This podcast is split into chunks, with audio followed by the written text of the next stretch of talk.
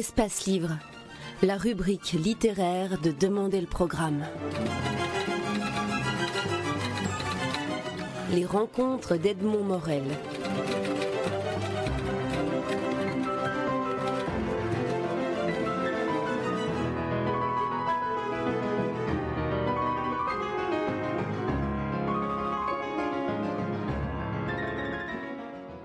Patrick vous publiez aux éditions du Seuil, dans la collection Fiction et compagnie, un roman intitulé La nuit du monde. Dans ce roman, vous racontez la rencontre qui a vraiment eu lieu le 18 mai 1922 entre Marcel Proust et James Joyce. Je rappelle brièvement qu'elle avait été organisée par un couple d'anglais qui s'appelle les Chiffres et qu'elle était en fait organisée pour une avant-première euh, d'une petite pièce burlesque de Stravinsky. Donc à cette soirée, il y avait Stravinsky, il y avait Picasso qui avait fait le décor, il y avait Diaghilev. Euh, Nijinsky était déjà plus ou moins interné à Paris. Et effectivement, en réalité, ensuite sont venus James Joyce et Proust. Après de multiples versions de mon roman, j'ai viré tout ce joli personnel et j'ai au fond gardé ce qui était l'idée première de mon livre, c'est-à-dire le, tête-à-tête, le corps à corps réel de cette rencontre euh, qui a eu lieu de manière très fortuite, c'est-à-dire qu'ils se sont croisés sur la fin de la soirée, ils ne s'étaient jamais vus, ils se seraient croisés en rue, ils ne se seraient pas reconnus, ils ne s'étaient donc pas lus. Euh, Proust avait déjà sorti la recherche et avait eu le prix Goncourt en 1919. Joyce était célèbre comme une Vespasienne, comme il le dit lui-même. Il venait de publier Ulysse, euh, quasiment à compte d'auteur chez Adrienne Monnier, mais en même temps il avait une stature vénérable absolument extraordinaire. Et ils se sont retrouvés en fin de soirée dans un taxi. Il y a deux ou trois questions du style Avez-vous déjà mangé des truffes? Connaissez-vous la comtesse machin Où m'avez-vous lu? Ils ont chacun répondu non. Et c'était donc une non-rencontre. Et il y avait d'abord l'idée extraordinaire de cette convergence de tous les arts modernes en un seul temps, en un seul lieu de ce début de siècle. Et puis cette donnée, euh, moi je trouve vraiment émouvante, car c'est un livre d'émotion, c'est pas un livre de réflexion, que Proust et Joyce se soient vraiment trouvés en face l'un de l'autre, comme nous nous trouvons l'un en face de l'autre pour l'instant, et se soient vus en vrai. C'est vrai que vous avez gommé tous les autres aspects artistiques pour vous concentrer sur la littérature. La note en exergue de votre livre, c'est euh, à ceux qui euh, aiment lire. Si je ceux qui lisent. À ceux qui lisent, à ceux qui lisent. Alors moi, je voulais vous en proposer une autre qui mm. est à ceux qui auront envie de lire Proust et Joyce une fois arrivés au bout de la nuit du monde. Qu'est-ce que vous en pensez de celle-là? Moi, Moi, j'ai aucun projet didactique. Je sais que beaucoup de gens n'ont pas lu Proust. Euh, beaucoup de gens n'ont jamais commencé Joyce. Moi, j'ai découvert Joyce euh, à peu près en 1968, donc c'est quand même un écrivain phare pour moi. C'est un écrivain de la totalité, c'est le grand écrivain du grand projet universel de la littérature. C'est quelqu'un que j'admire euh, au-delà de tout depuis très longtemps. Donc un jour, on a rendez-vous finalement avec, euh, avec des statures de, de très haut niveau si on peut faire partager le bonheur, le plaisir et l'inédit de cette rencontre, j'en suis très heureux parce que je n'ai pas écrit le livre pour moi. J'ai écrit le livre pour qu'il sorte de leur livre et qu'il rentre dans le mien, mais vraiment pour le donner au lecteur. En ce sens, votre exergue est aussi bonne que la mienne. Quand je, vous posais la question de savoir si vous étiez au Ritz, ce n'est pas seulement à, la personne, à l'imaginaire, à, la personne qui a fait des recherches documentaires sur cette période-là, mais aussi sur l'écrivain. Parce que j'ai eu le sentiment qu'à certains moments, vous épousiez pour l'un Proust et pour l'autre Joyce leur style, leur manière d'écrire lorsque vous les faisiez entrer en scène. Le début, le premier chapitre, vous racontez comment était habillé Marcel Proust. C'est une page d'anthologie parmi beaucoup d'autres dans le livre. Ben, le problème quand on met en présence et en scène des écrivains, c'est qu'ils ont leur monde. Et ils ont par essence leur langue et leur langage. Proust et Joyce, c'est un euphémisme de le dire, sont des immenses inventeurs de langage. Donc il fallait leur restituer leurs paroles, mais il fallait que j'ai la mienne. C'est mon roman. Et, c'est dans mon roman qu'ils se rencontrent. Donc évidemment, euh, j'ai pris plusieurs principes assez simples au départ. Par exemple, de ne pas relire complètement leur œuvre pour ne pas être débordé par la recherche ou par Ulysse, euh, et, et, que leur œuvre immense déborde mon propre roman. Deuxièmement, pas de parodie. Même si Proust en a fait beaucoup, je ne suis pas dans la parodie, et je ne suis pas non plus uniquement dans un hommage. Et troisièmement, très très très peu de citations.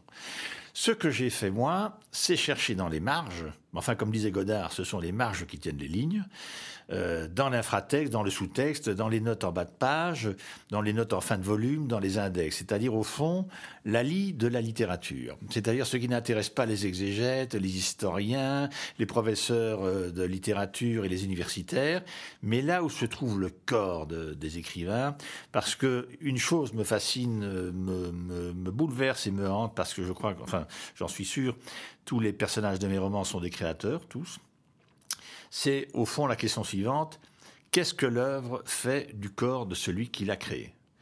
Et euh, le corps de Proust et le corps de Joyce est singulièrement déglingué. Ils sont tous les deux dans un état euh, de décomposition, je dirais, avancé de manière différente.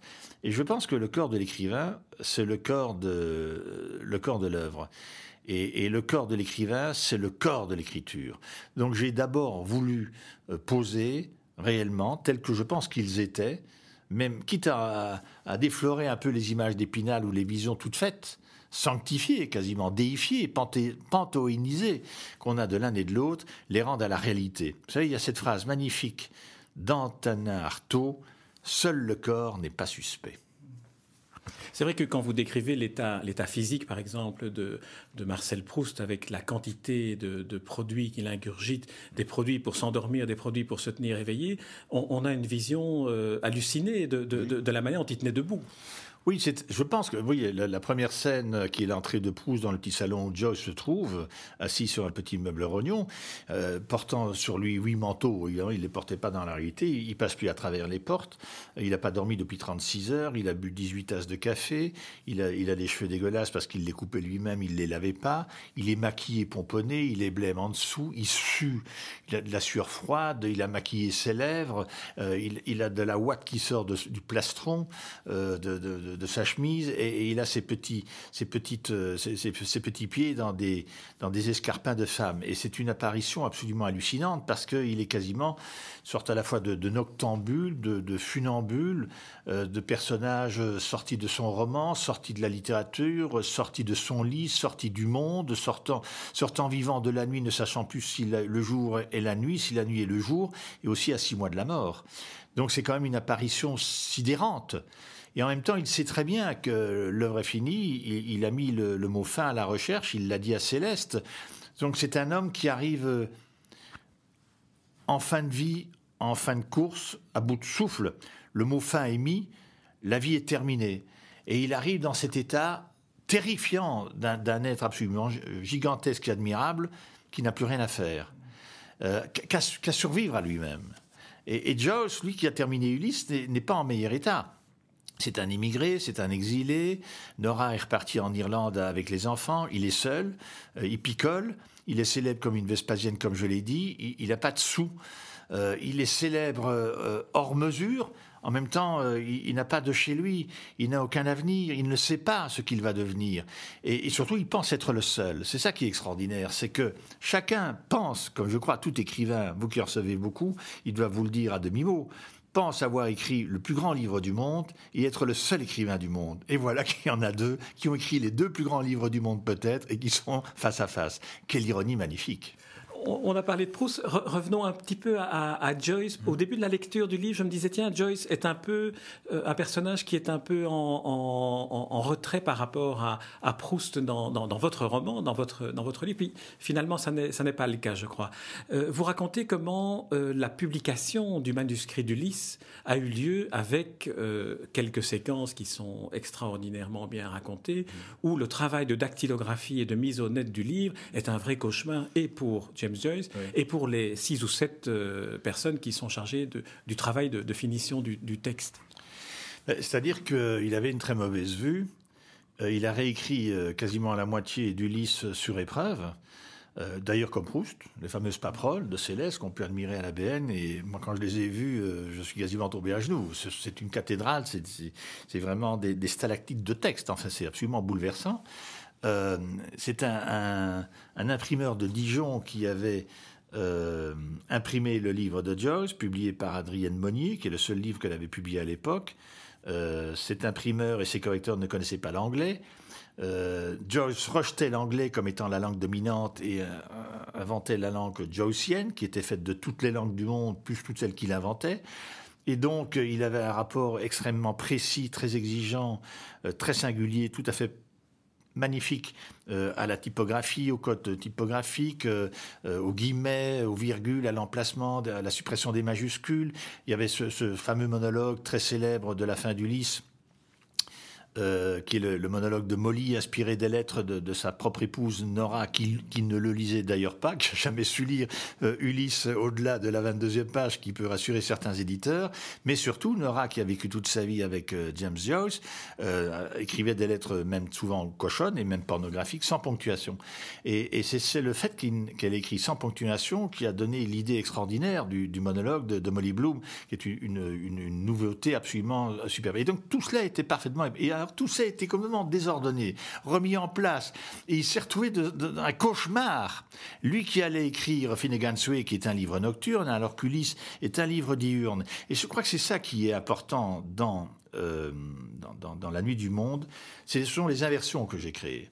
C'est-à-dire qu'au lieu qu'il y ait un rapport de négation ou d'opposition ou de rivalité de ces deux grands génies, euh, après deux ans de travail et plusieurs versions, je me suis rendu compte qu'en fait, il devait être dans la rencontre. Et c'était beaucoup plus difficile, mais beaucoup plus beau, plus merveilleux, plus généreux. C'est un livre ouvert pour le lecteur, que la rencontre puisse avoir lieu, que ça commence par le monologue intérieur, par un round d'observation, mais que peu à peu, d'un mot qui sort de là, sur une formule, puis ça rebondit, et finalement, ils en arrivent à parler, et puis à parler vraiment, et puis à dialoguer, et puis même à dialoguer vraiment comme dans une pièce de théâtre, hein, ce que j'avais aussi fait dans Cousin de Fragonard, puis ils en arrivent au tutoiement. Je voulais qu'ils puissent se dire Jim, qui était le prénom que donnait euh, Nora à, à Jones, qui détestait qu'on l'appelle Jim, mais qui tolérait éventuellement de ses proches qu'on appelle euh, James. Par contre, euh, Marcel Proust, détestait son nom. Marcel, ça voulait dire homosexuel euh, à l'époque. Donc tous les deux avaient des rapports euh, très très complexes avec leur nom et je voulais qu'ils arrivent au tutoiement. Je voulais qu'ils arrivent à cette chose magnifique qui est d'oser se dire Jim et Marcel comme dans un panthéon de l'éternité où les grands écrivains se rejoignent. Et donc on, est dans une inversion, c'est-à-dire au fond, euh, c'est le fonctionnement du jour qui éclaire le fonctionnement de la nuit. Et tous les deux sont des personnages nocturnes. Euh, Proust écrit la nuit, Joyce est déjà en train d'écrire Finnegan's Wake. La rencontre ne dure que trois heures. Aucun des deux ne croit à l'amitié, pas plus que moi d'ailleurs.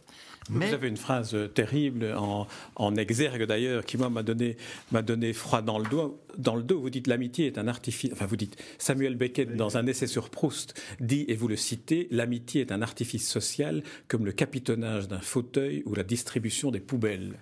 Oui, c'est euh, le, premier livre de, Beckett sur Proust qui a été publié bien plus tard chez Minuit. Il... Oui, mais sur l'amitié quand même, c'est dur. C'est une phrase qu'il a écrite. J'ai été évidemment la rechercher.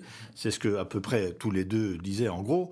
Euh, et je voulais qu'ils arrivent à un moment d'amitié. Mais évidemment, une amitié profonde, une amitié réelle, euh, circonstancielle, factuelle au fond, cursive, trois heures, pas plus. D'ailleurs, à la fin de ce long dialogue, enfin ce dialogue, ce somniloque, comme je dis, puisqu'ils parlent tous les deux dans le sommeil, euh, Proust retournant au limbe du sommeil et peut-être même euh, de son linceul, Joyce, euh, légèrement éthéré par les vapeurs d'alcool, termine leur grand dialogue d'amitié en disant brouillons-nous vite. Mais il y aura eu ce moment, il y aura eu ce moment rare, ce moment précieux. Et les grands écrivains ne sont pas des ennemis. Je pense que les grands écrivains sont dans un état d'admiration de l'autre. Et moi, j'ai voulu créer ce moment magique de cette rencontre qui n'a pas eu lieu dans la réalité, qui n'a pas eu lieu dans l'anecdote factuelle des faits, mais qui a eu lieu dans mon roman. Ils ne pouvaient se rencontrer que dans un livre.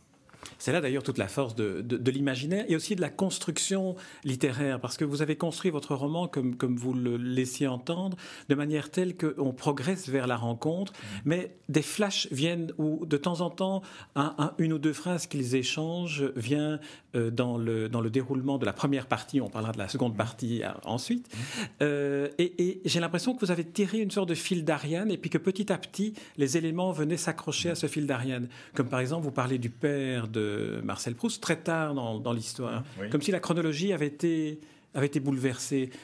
De quelle manière est-ce que vous avez finalement abouti à une construction comme celle que l'on peut lire maintenant dans La Nuit du Monde? Mais Ils m'ont donné beaucoup de fil à retordre parce que, comme je l'ai dit, j'ai euh, fait à peu près, je crois, trois versions de, 450 pages euh, symphoniques, je dirais, avec les autres personnages. Puis quand je les ai tous enlevés, je me suis retrouvé avec eux deux. J'ai eu très peur de mon propre texte Donc j'ai réécrit en deux jours et demi, nuit comprise, le texte qui est publié là. C'est-à-dire, en fait, je suis recommencé par le, j'ai recommencé par le 24e chapitre, 23, euh, puis 22. J'ai fait mon livre à rebours. Et j'ai euh, surtout déconstruit toutes les phrases, toutes les pages, tous les paragraphes, déplacé, enfin, plus rien ne tenait à sa, place. J'ai tout blackboulé, j'ai tout chamboulé, mais j'avais tout dans ma tête. Et en fait, je voulais évidemment que cette rencontre euh, passe par la circonférence, passe par les assonances. C'est-à-dire, je donne un exemple. Si on sait que Proust euh, allait dans des bordels pour hommes, et ça c'était attesté par Tadier, par Pinter à l'époque, jouissait du fait qu'on perforait des rats avec des épingles à chapeau ou des aiguilles à tricoter de femmes. Bon. Mais en même temps, il appelait un de ses petits amis mon rat. Euh, c'est vrai. Et le père de Proust qui était médecin hygiéniste, est mort d'une attaque cérébrale dans les toilettes de l'Hôtel Dieu. Pour un médecin hygiéniste, c'est quand même extraordinaire et ça fait beaucoup marrer euh, Joyce, puisque au, début d'Ulysse, Bloom euh, va sur les water après avoir mangé des rognons. Et euh, en même temps, l'épouse de, de, de, Joyce s'appelle Nora. Mais en même temps, le père de Proust, il travaillait à ses heures de loisirs à l'opéra et donc il soignait les petits rats. Euh, et, Dios, lui, avait peur des chiens, parce qu'un jour, il s'était promené avec son frère Stanislaus, qui est d'ailleurs un peu le pendant de Robert, qui était lui-même aussi médecin, frère de Proust, et il pensait que les chiens n'étaient pas méchants. Il était attaqué par un chien, et ce chien l'a mordu au menton, d'où euh, le, collier de barbe. Alors quand vous commencez à, mettre ensemble ces phobies, ces associations, ils se rencontrent ailleurs qu'on ne pense. Ils se rencontrent dans leur fragilité, dans leur fantasme, dans leur délire. Et, c'est ça le corps d'un écrivain. L'œuvre a raison du monde et de la beauté de l'art, de la littérature, mais enfin, la, vie de l'écrivain se trouve dans la lie des textes. Et la lie des textes est ce qui crée la littérature. Moi, j'ai donné à lire leur littérature par la lie de leur vie, c'est-à-dire au fond tout ce dont la part. Moi, je n'ai pas voulu les, les, diminuer, mais ils sont là avec leur cortège de petits succès et d'immenses douleurs. Et c'est ça qui les rend, à mon avis, plus grands, plus beaux. Ils sont immenses parce que, mais parce qu'ils ont peur de tout. En vous entendant raconter la manière dont vous aviez retravaillé l'ensemble de votre manuscrit. Je vous assure que c'est vrai. Non, mais je vous crois. Ah euh, je me suis dit, mais dans le fond, euh, vous avez travaillé, dites-vous, deux jours, et je vous crois, deux jours et demi, deux, jours et demi, y compris les nuits. Dans le fond, en travaillant les nuits, vous travaillez comme Proust, et en retravaillant tout le texte, en le rechamboulant, vous travaillez comme Joyce avec le manuscrit d'Ulysse et son travail sur épreuve. C'est un peu comme, comme si vous vouliez vous vivre aussi dans votre corps ce que c'était d'écrire comme ça. Non, je n'ai pas fait de projection sur eux, mais votre remarque est absolument pertinente, juste. Je pense que de plus en plus, moi je travaille beaucoup, je ne suis pas un écrivain d'inspiration, je suis un écrivain du projet et de la méthode. Donc j'ai eu beaucoup de méthodes sur ce livre comme sur les autres. Euh, j'ai construit, j'ai fait des stratégies, j'ai fait des, travaux numériques euh, par rapport à Ulysse, par. Et tout ça donnait aboutissait à un livre rigide. Euh, je ne vais pas dire frigide, mais je dirais méthodique, sans jus, sans joie, sans plaisir, sans. Je voulais que le livre s'emporte. Et au fond, je crois de plus en plus, ça m'est arrivé sur le livre sur les rois des Belges que j'ai refait complètement en un mois et demi, sur Fragonard que j'ai refait en un mois. Le livre ne doit pas appartenir à l'auteur. Le livre doit s'appartenir à lui-même. Il doit appartenir au personnage. Euh, le personnage s'empare du livre et finalement fait le livre que l'auteur voulait. Ce que je crois vraiment, c'est que je vous l'ai dit, au départ, je voulais faire un livre de la totalité, un livre symphonique. Euh, c'est ce qui n'a pas marché. Je crois que c'est le rapport intime de ces deux grands génies dans leur tête-à-tête qui était la condition émouvante du livre. Mais en même temps, ils ont fait des, œuvres euh, géantes. Euh, la, recherche et toute la vie de Proust, c'est toute l'œuvre de Proust, c'est une seule phrase, un seul livre, c'est un seul texte au fond. Et Ulysse, c'est 13 ans de travail. Je trouvais qu'il aurait été euh, ridicule, vaniteux, stupide de faire un gros livre de 800 pages pour égaler ça. Et je trouvais qu'il fallait faire un livre court, allègre, cursif, qui était au fond le temps de leur rencontre, c'est-à-dire trois heures. Et je suis très heureux que, après ce gros travail quand même de, trois ans d'écriture réelle et, huit ans au fond auquel, de, travail rêvé sur ce livre, il se soit fait en deux jours et demi, comme s'il y avait eu une réduction du temps qui était quand même évidemment leur grande problématique, et que c'était la solution du livre. Il fallait que l'immense problématique de la rencontre impossible devienne probable à travers cette réduction du temps, qui est celle de mon livre et quasiment celle de la lecture.